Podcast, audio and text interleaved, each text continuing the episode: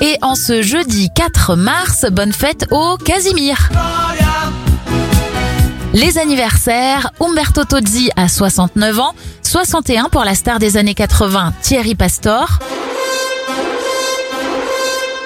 Jean-Christophe Imbert, Caradoc dans Camelot souffle ses 45 bougies et le youtubeur Amixem a 30 ans.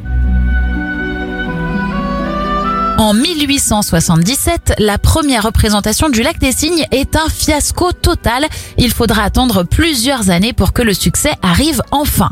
Charlie Chaplin est anobli par la reine d'Angleterre en 1975 et en 1988, c'est l'inauguration de la pyramide du musée du Louvre à Paris. On referme notre éphéméride avec la chanteuse Juliette Armanet. Elle a 37 ans.